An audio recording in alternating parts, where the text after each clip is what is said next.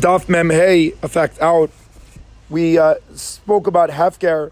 Does Hefker need to be in front of two or in front of three?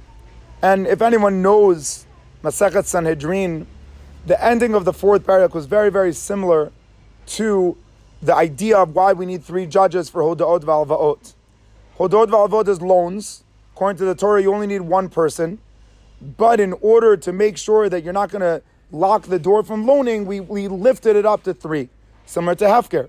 We said that Hefker is really, it could be done in front of one, but because of the needs of uh, the witnesses, then we need to lift it up to three.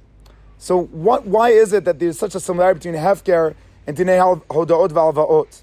At the end of the day, to do something good, we don't need witnesses and we don't need courts because the essence of human beings is good.